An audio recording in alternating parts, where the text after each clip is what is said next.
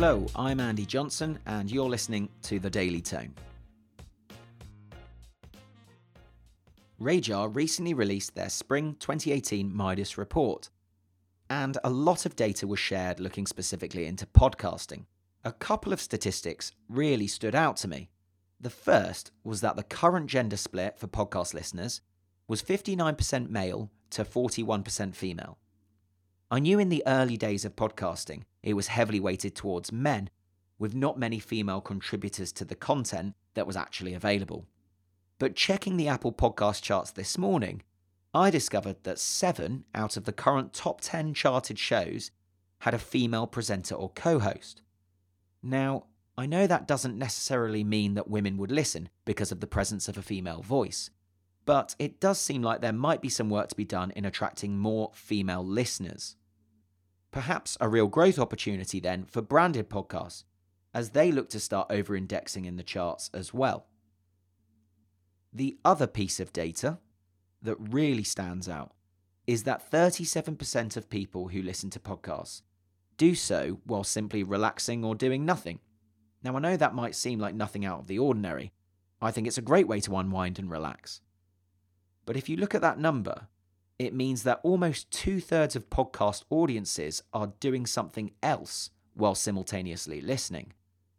In fact, 35% listen whilst driving or travelling, 28% listen while working or studying, and 13% are listening while playing sport or exercising. People want to multitask, be more efficient, and get their audio fix whilst getting on with other things that need to be done.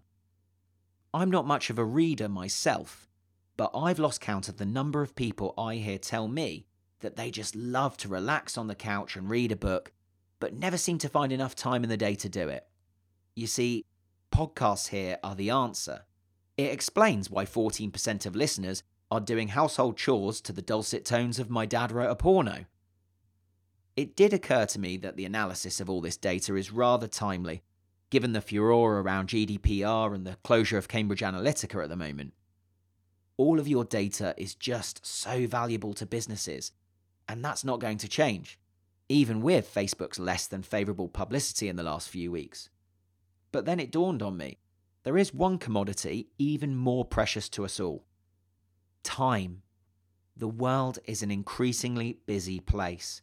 Saving time by consuming content on the go is the antidote, and podcasts are just so convenient.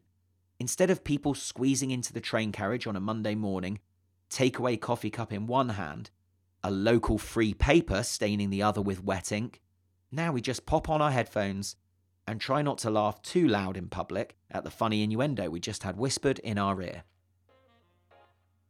That's it for this week. I'll be back on Monday to give my top listening recommendations for the week ahead. Thanks for listening and have a great weekend.